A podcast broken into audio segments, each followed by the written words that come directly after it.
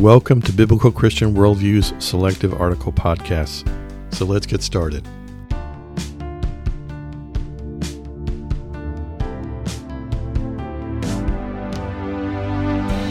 Today's podcast is entitled Biblical Dichotomy in the Book of Revelation. A reader uh, offered the thought that, quote, Revelation assumes a strict dichotomy between good people and bad people with no people in between. Unquote.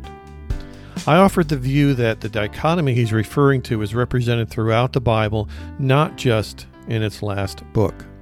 In fact, the quote strict dichotomy unquote between good and bad people is the basis of biblical Christianity, beginning with Lucifer in heaven through sinless Adam, who ultimately is thrown from the garden to mankind's sin nature currently on earth. The dichotomy of good and evil is not limited to the book of Revelation, nor is it limited to the only two locations one can go following death. We do live in a world of shades of gray. Often we're forced to choose the lesser of evils in our day to day lives, and of course, that will not be true after death, in heaven or in hell.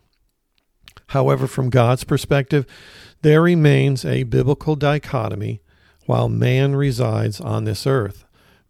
it is exemplified through the scripture, including verses such as Romans 3:23, for all have sinned and fallen short of the glory of God. It's not a matter of comparing ourselves against others in God's view. We all sin, and as such all are condemned. Further, our efforts at doing good deeds to offset our bad behavior has no bearing on our eternal residency.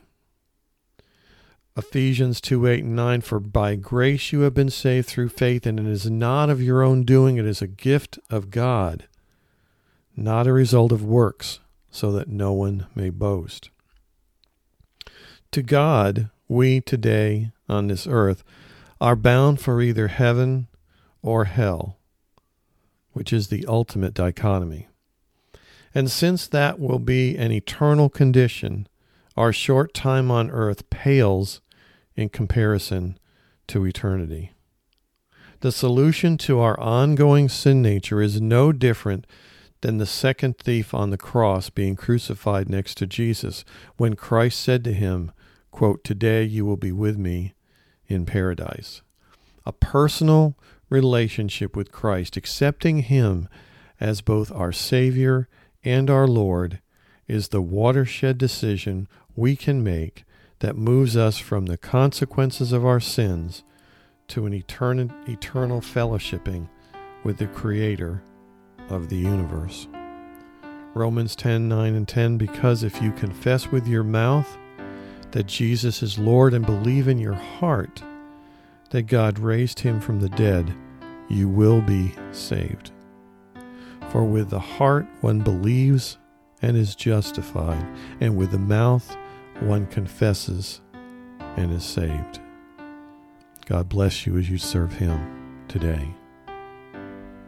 Today's podcast article was brought to you by bcworldview.org, providing honest reporting and analysis on the intersection of contemporary issues and theology based on a biblical Christian worldview.